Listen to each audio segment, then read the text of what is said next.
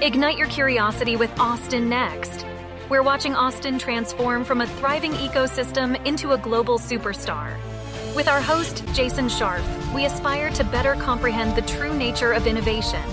Together, we will uncover what makes a successful ecosystem and navigate the technologies shaping our future. Now, let's dive into what's next.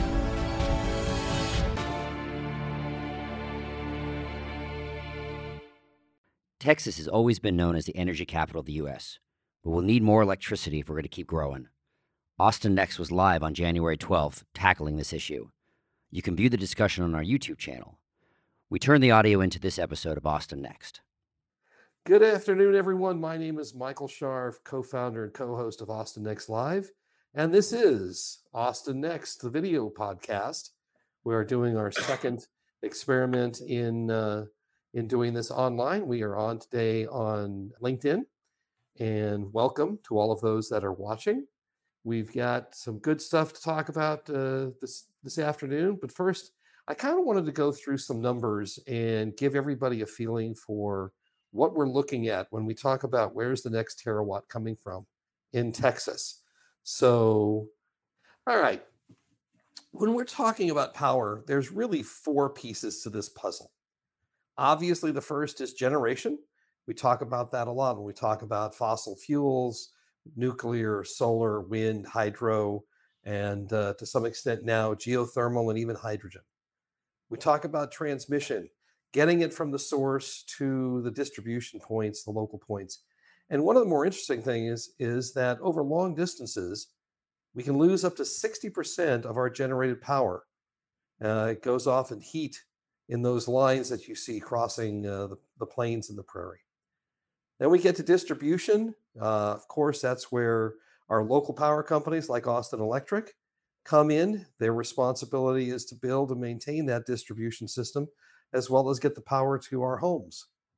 And then finally, usage. We've got commercial versus residential, time of day. You know, it's known in the industry still as the duck curve. We could talk about that later.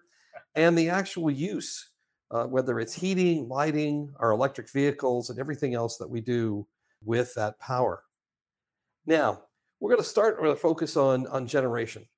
Nationally, we do about 60 40 fossil fuels and non fossil fuel energy generation.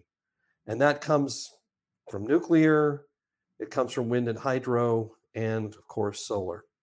In Texas, we still have that 60 40 split, give or take, but our mix is much different. Uh, about 10% of our power comes from nuclear, but 25% comes from wind power. And that makes Texas very uh, uh, unique in that aspect of it. No, I don't think any other state comes close to generating 25% of its power from wind. Solar, 6%, and then fossil fuels, 59%. However, everybody talks about the uh, 2021 Superstorm Uri and how everything went black for a few days. We came close not too long ago. The Christmas Eve 2022 freeze, we were actually bailed out by fossil fuels, especially natural gas. Our nuclear, 80% of their capability, but the wind power dropped from 25% on average to only 5%. And solar, zero. But as I said, nat gas, 87% of our power for those couple of days were generated by fossil fuels. And it was almost all of that from nat gas, 73%. So, you know, when we talk about new generation, uh, ERCOT is talking about doing really hitting a milestone this year. And we're talking about, let me see if I got these here. We're going to increase our wind power and increase our solar power so that our, net our um, intermittent power sources will go from about 30% to 37%. At the same time, nat gas drops from 40 some odd percent down to 36%. So for the first time, we are here with a situation where more power will be generated from solar and wind than from nat gas. And that's a big change for us. So I'm going to welcome Bill McCamley from Transit Forward to the podcast. Appreciate you showing up. Appreciate you being here. Everybody that knows about Transit Forward understands that you guys are focused on Project Connect and enabling us to get around Austin uh, a little easier with a little less traffic and a little more bus, rail, and everything else in between. So there we go. And also joining us is Christy Cardenas. Christy is the managing director of Grit Ventures. Welcome, Christy. Thank you, Michael. Hi, Bill. So, Hi, Christy. I'm going to have you guys each introduce yourselves a little bit, give me some of your background, and then we're going to talk about generation and talk about where we go from here. Christy, why don't you start? Sure. So, I, as Michael mentioned, I'm a managing partner at Grit Ventures. We focus on deep technologies at the earliest stages, and I'm heavily focused on energy. My background is also in energy. I started in investment banking right around the last credit crisis at the advent of the shale revolution. So I do have conventional energy experience, after which I moved into large scale energy infrastructure private equity for a fund that's now at BlackRock, doing large scale power generation projects, transmission, distribution, securitizations, and also looking at new technologies because at the time, venture capital really wasn't paying attention to energy infrastructure. That hole in technology development is really what led me to get into venture, and here I am. Bill? Yeah, first of all, Michael, thanks for having me on. I really appreciate the opportunity to talk to y'all and all of your listeners and watchers today. Uh, my name is Bill McCamley. I'm the executive director of Transit Forward, which is an Austin based 501c3 with a real mission to both educate and engage our friends and neighbors, as you said, uh, about Project Connect specifically, but also as the transit situation as a whole evolves here in Austin. You know, we truly believe that a world class city like Austin deserves and needs a world class transit system to take ourselves to the next level. And having these kind of discussions is really kind of in our breadbasket. So appreciate you having me on. I will also say one of my previous roles was as a state representative in New Mexico, where I sat on the energy committee and really kind of got a little bit into the weeds with energy transmission, since that's such a big deal when we talk about wind and solar. Christy can talk about that very much as well and know all about the duck curve and all about storage and that sort of thing. So I'd be happy to contribute in any kind of way if you want me to put on that other hat, which I need because I don't have y'all's natural covering anyway. I expect we will over the course of the hour. So, when we talk about generation, the goal, especially with uh, with climate change and where we are there, is to eventually decarbonize. And for me, the word is eventually. I really have a problem when people start talking about, oh yeah, within four years we're going to do this, or six years we're going to do that. It's taken us well over 100 years to get this energy infrastructure to where we are. And I don't think it's going to take just five years for us to move away from it. So, when we talk about generation, what are the sources of generation that we can expect to see move forward, especially here in Texas? Christy, you've got some investments there. Why don't we talk about some of those? Sure. So, good question. And I agree with your point, just that it will, well, I, I think there's maybe two points. One, we have to save the world. You know, the world, the Earth be humans, the Earth wins. But second of all, it will take time. These are hard assets. There are pipes, and you know, trillions of dollars has gone into developing these infrastructures. I want to say the last statistic that I saw, the EIA projected um, about forty percent of our electricity generation would still be from natural gas and coal in like 2050. You know, so it takes time. That said, renewables are going to be an increasingly relevant part of the discussion. And the way that happens is energy storage.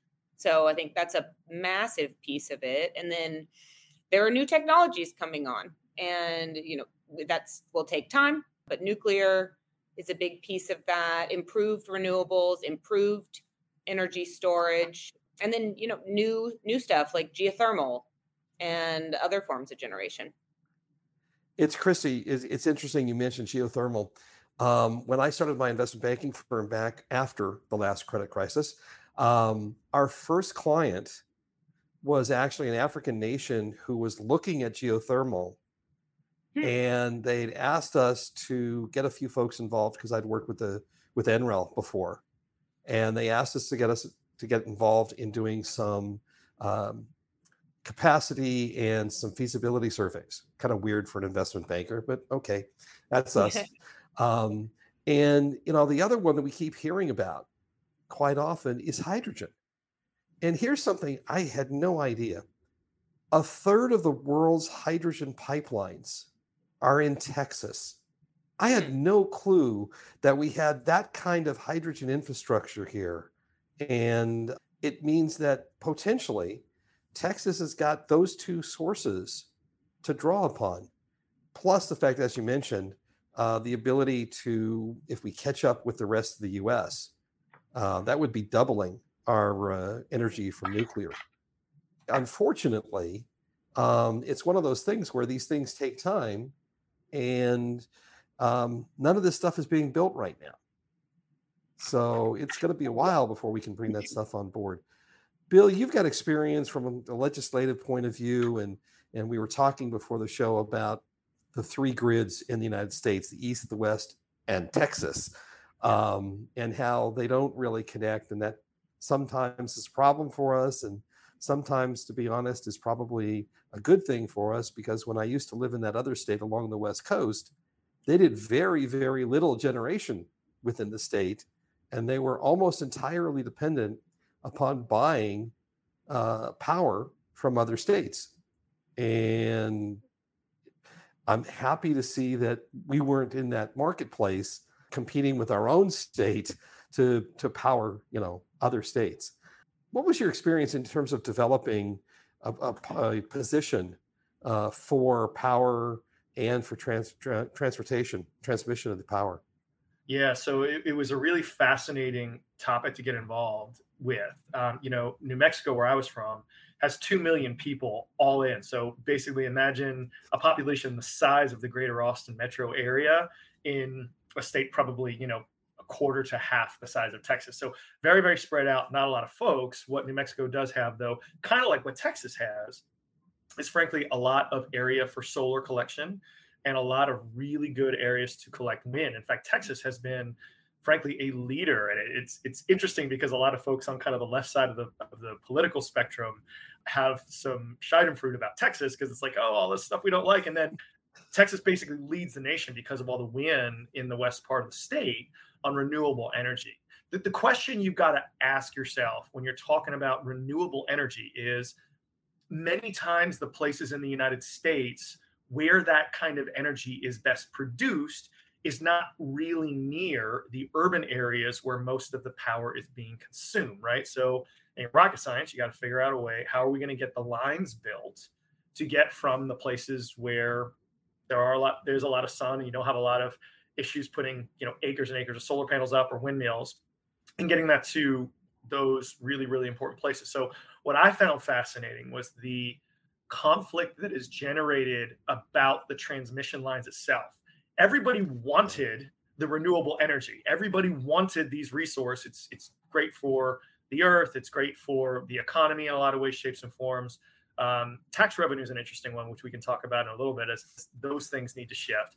But from a transmission perspective, which you really got to have for this to work, nobody wanted. We we talk about here in Austin the acronym NIMBY for housing development, not in my backyard. I want the stuff just not near me. Well, you had that exact same type of mindset when it came to transmission. I mean, the military bases didn't want it, the Native American folks didn't want it. A rancher, after a bill I introduced on transmission that actually had the possibility of eminent domain at, and they're threatening to shoot me in a roundabout way if that stuff went in on his stuff. Um, and it's funny because a lot of the environmentalists who you would think would be real proponents of this from a climate change perspective, they worry about critical habitats and lines going through there, right? So that's Christy hit the nail on the head that storage is going to be an absolute must because that's what happens. And you talked about that on Christmas Eve when the sun goes down and there ain't a lot of wind.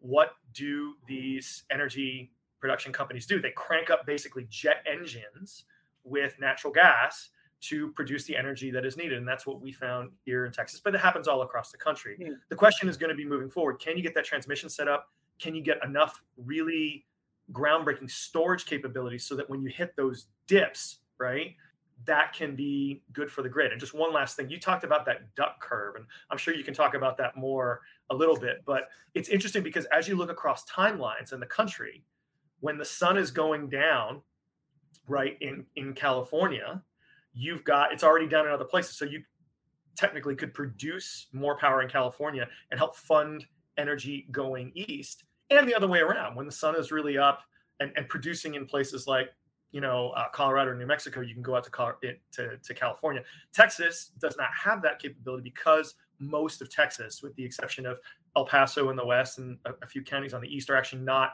on those grids. But that that's another interesting kind of national conversation they have. Yeah. Well, let, let's talk about the duck curve real quick, just so folks understand it.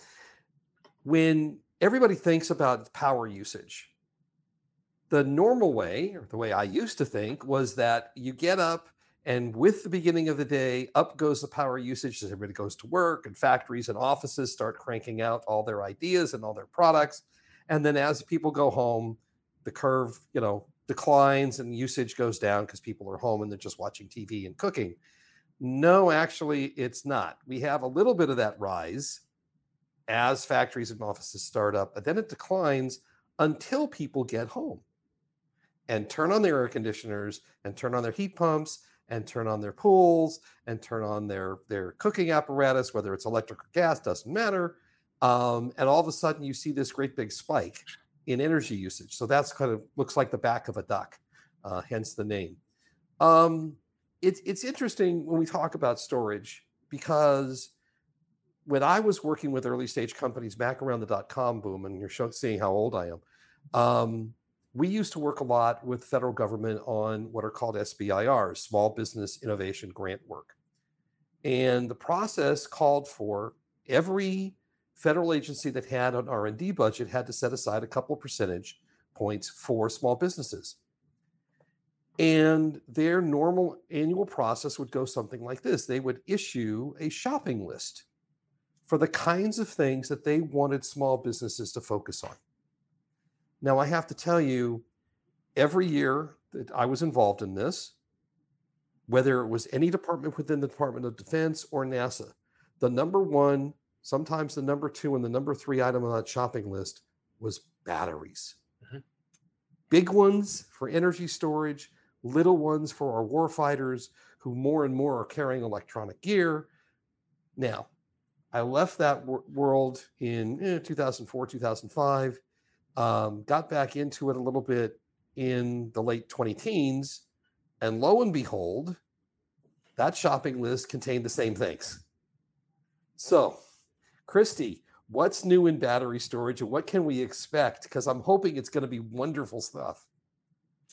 Yeah, I, and to your point, Michael, the SBIR program is a big part of it. And basically, what's happened is, you know, there's a specific percentage for each agency to dedicate to small businesses, and that not only have R&D budgets increased, but that percentage has increased. So there's more and more attention there. And the other piece of it is that the batteries we have aren't good enough yet. You know, there are um, considerations in terms of resource requirements and in terms of safety. And many of them are flammable. There are a lot of different pieces that are just not quite perfect about lithium ion batteries. And so we're seeing a lot of activity in the space at the earliest stages at you know really funded by the government um you know there are some interesting solutions out there that are still in that government funding phase there's a a flow battery that uses a nano fuel that you can recharge and it can be let, pumped in legacy pipes. There are um, all sorts of different battery chemistries that are being used, solid state batteries. I mean, at this point, I think the challenge is that no clear winner has emerged.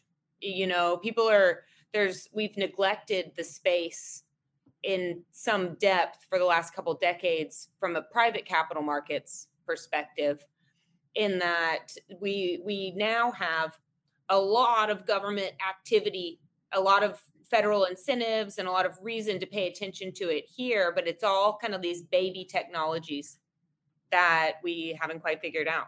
And the other piece that i will say is i'm also seeing some interesting new business models associated with mature battery technologies. So Jupiter Power is a company here in Austin. They do grid uh, scale energy storage just with conventional, you know, lithium ion batteries and they basically have a merchant battery model that um, that allows for them to correct for this variability and constraints in transmission and solve some of the renewable time of day issues that you're mentioning with the duck curve and they're encountering major success they they just sold to blackrock i believe so Well, People are, them. you know, working on we want them to be successful. We need them to be.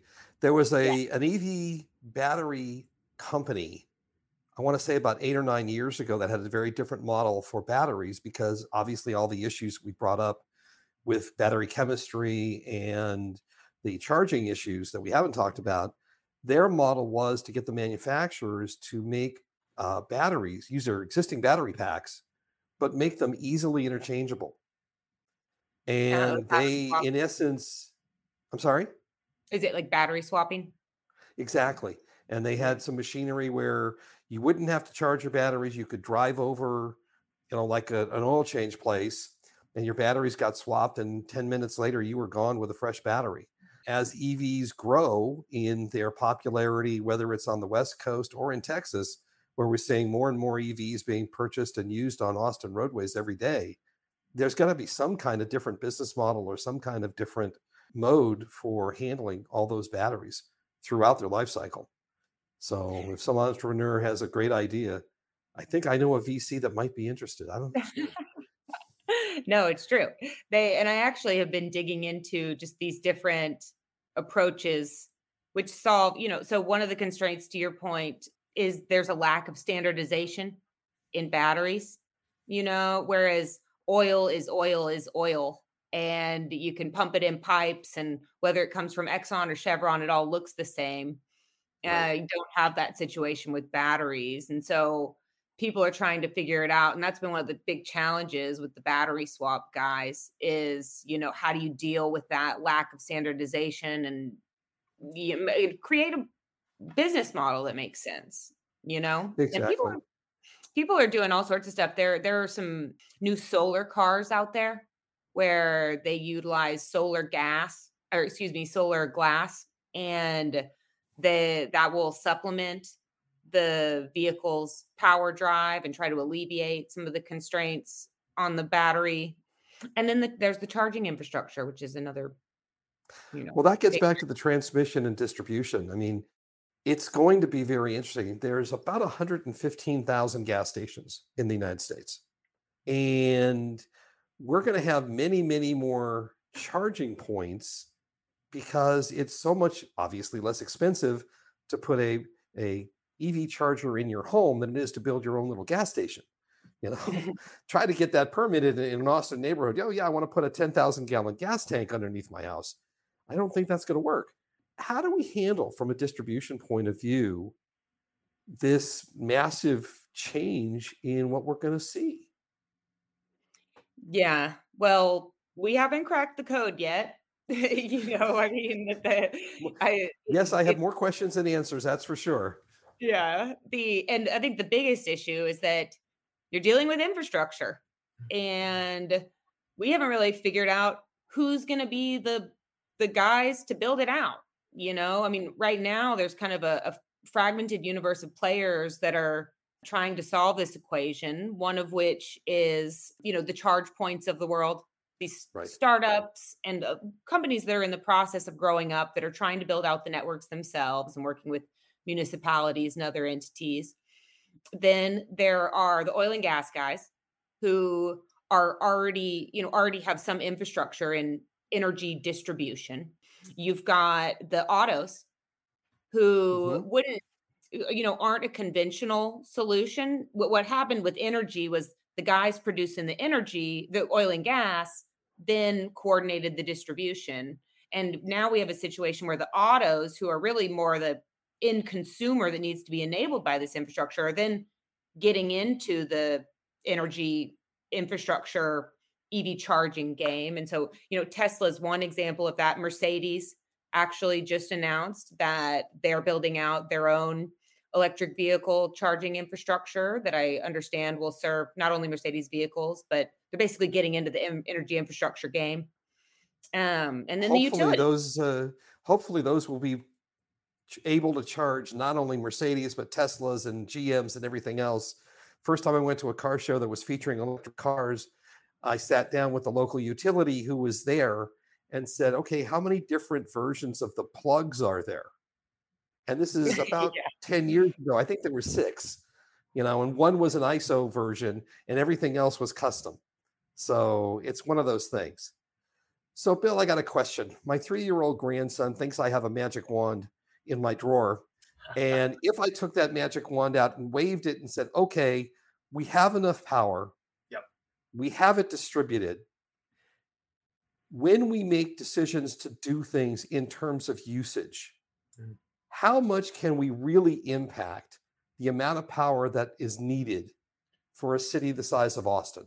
Yeah, and you're getting to the other end of the equation in terms of the power situation here, which we've been talking about the funnel in. Right. Right. Because we need the funnel out. And there are some really interesting things that can be done on the efficiency side to allow folks the ability to use less power, therefore decreasing demand and making things a little easier. I also want to say one thing just to level set here. It's fascinating that we talk about kind of fossil fuels and solar and wind and all that. Fossil fuels, let, let's all be very honest what we're talking about. Fossil fuel is solar power. Those plants from you know hundreds of thousands, millions of years ago that we are mining out of the earth, they took the sun in, right? And they used that to create themselves, and then they got buried.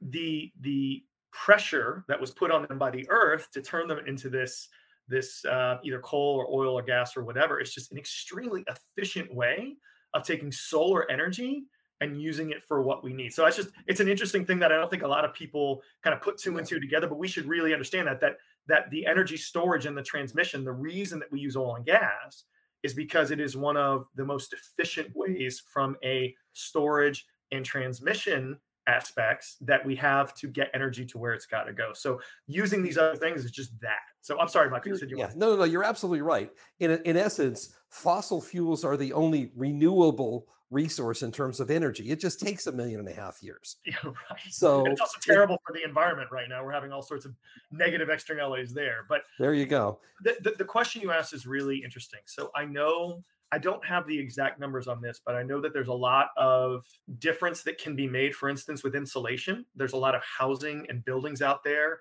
that if they were insulated with modern materials, you can actually really reduce the need for power when you need a lot of heat or when you need a lot of cooling in the summertime. That um, is something we can really do. And then you talk about the transportation argument. And that's really why I think you brought me on here. And I did do some research on this. So let me just start with some numbers.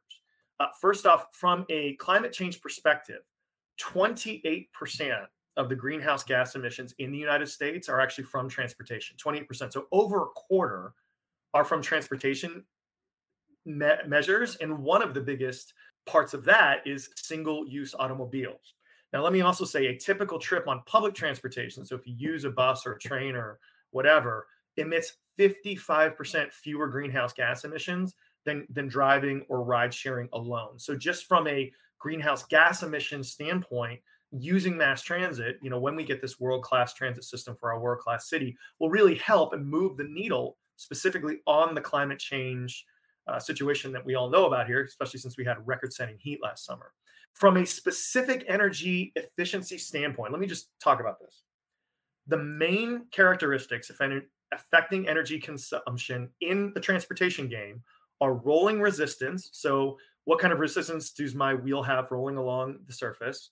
Drive efficiency. So, how efficiency is the energy that I'm using in pushing the vehicle I have going forward? Drag coefficient, which is how much wind is getting in my way, right? As I as I push through the air, and frontal area and weight.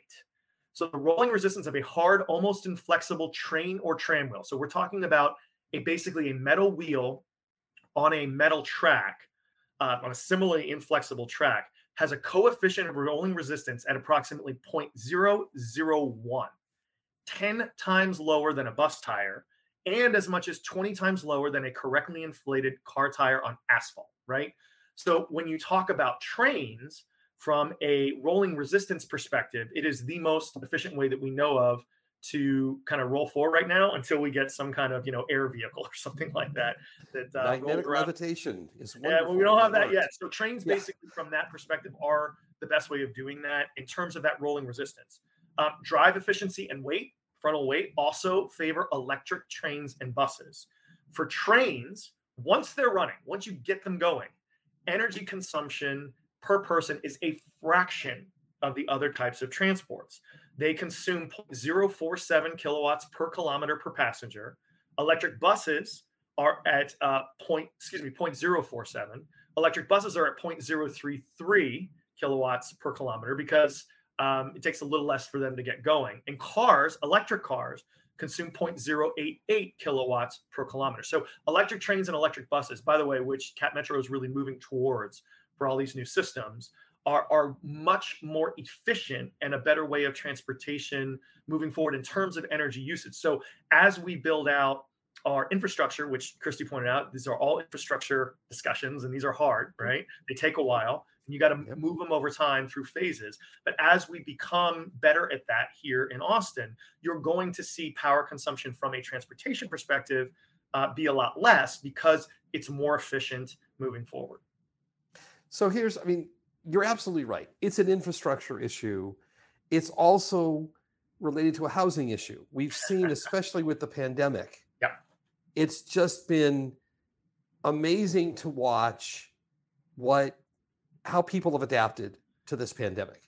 I was talking with a builder the other day, and what does he say? What does Gen Z want in their homes? Two offices.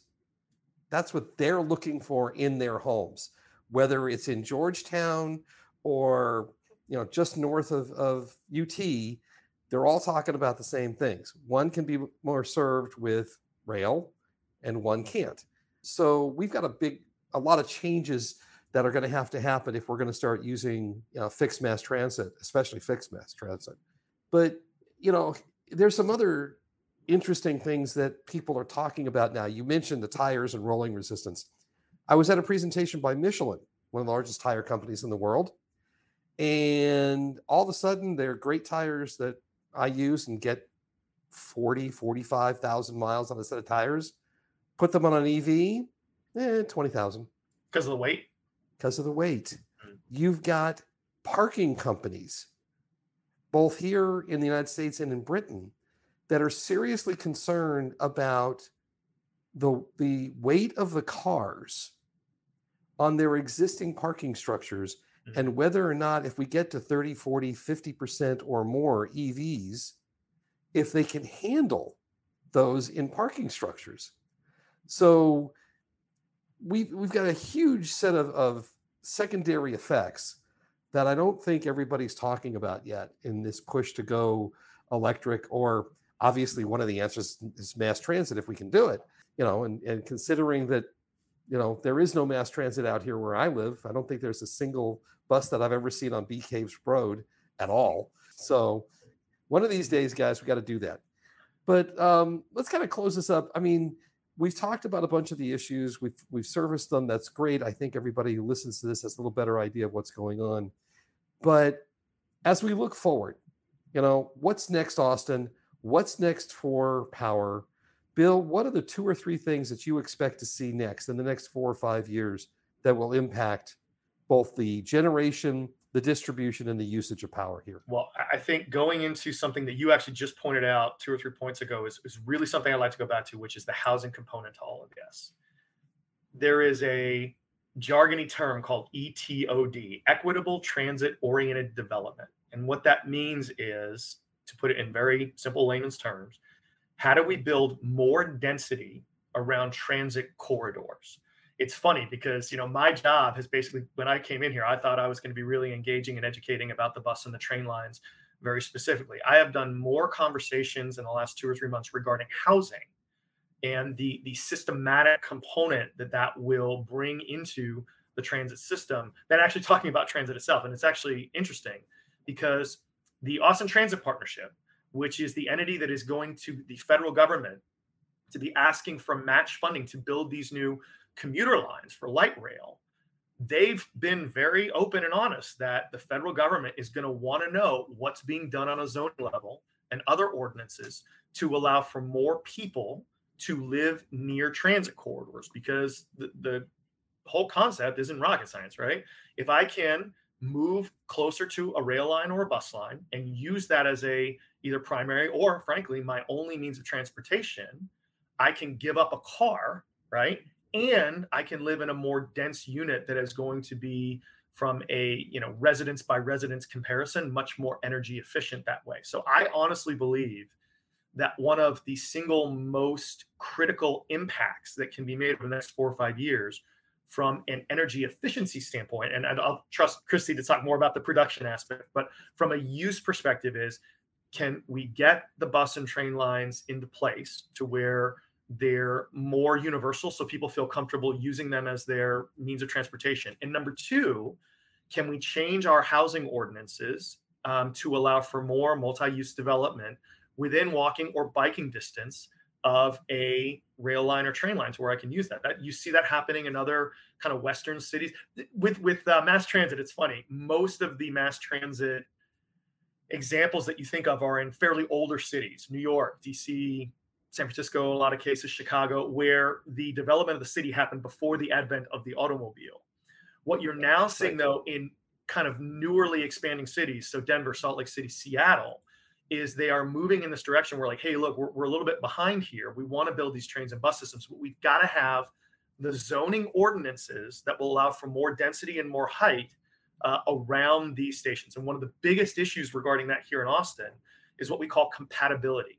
So Austin has a zoning strategy, what they call quote unquote compatibility, where if I'm going to build new housing, it's got to be somewhat compatible with the surrounding areas. And what that means in real life is that you can only build so many stories of apartment complexes, for instance, around uh, a transit station. There was a small change that was made in the last um, city council, which we're really happy with. It's moving in the right direction, but we have one of the most restrictive pieces of compatibility ordinance in the in the state and reducing things like that and doing more things with terms of more vertical mixed use possibly less parking. Those sorts of things are going to be really critical moving forward to allow for more people to live near transit and then get to those things that you're talking about very specifically which is allowing me to give up my car which is frankly more affordable but also better for power consumption and greenhouse gas emissions. Christy what's next for power and what's next for austin? Well i will just one comment bill. Keep up the good work I think it's just absolute insanity, this Texas culture of neglecting mass transit. It's nuts. And I just, Austin has such a potential to be a poster child. We haven't paved the countryside with highways in the same way that Houston and Dallas have. And to me, it's an absolute no brainer. So, you know, you have my support. Thank you. Incidentally. Um, and then to your question, Michael, um, Good question.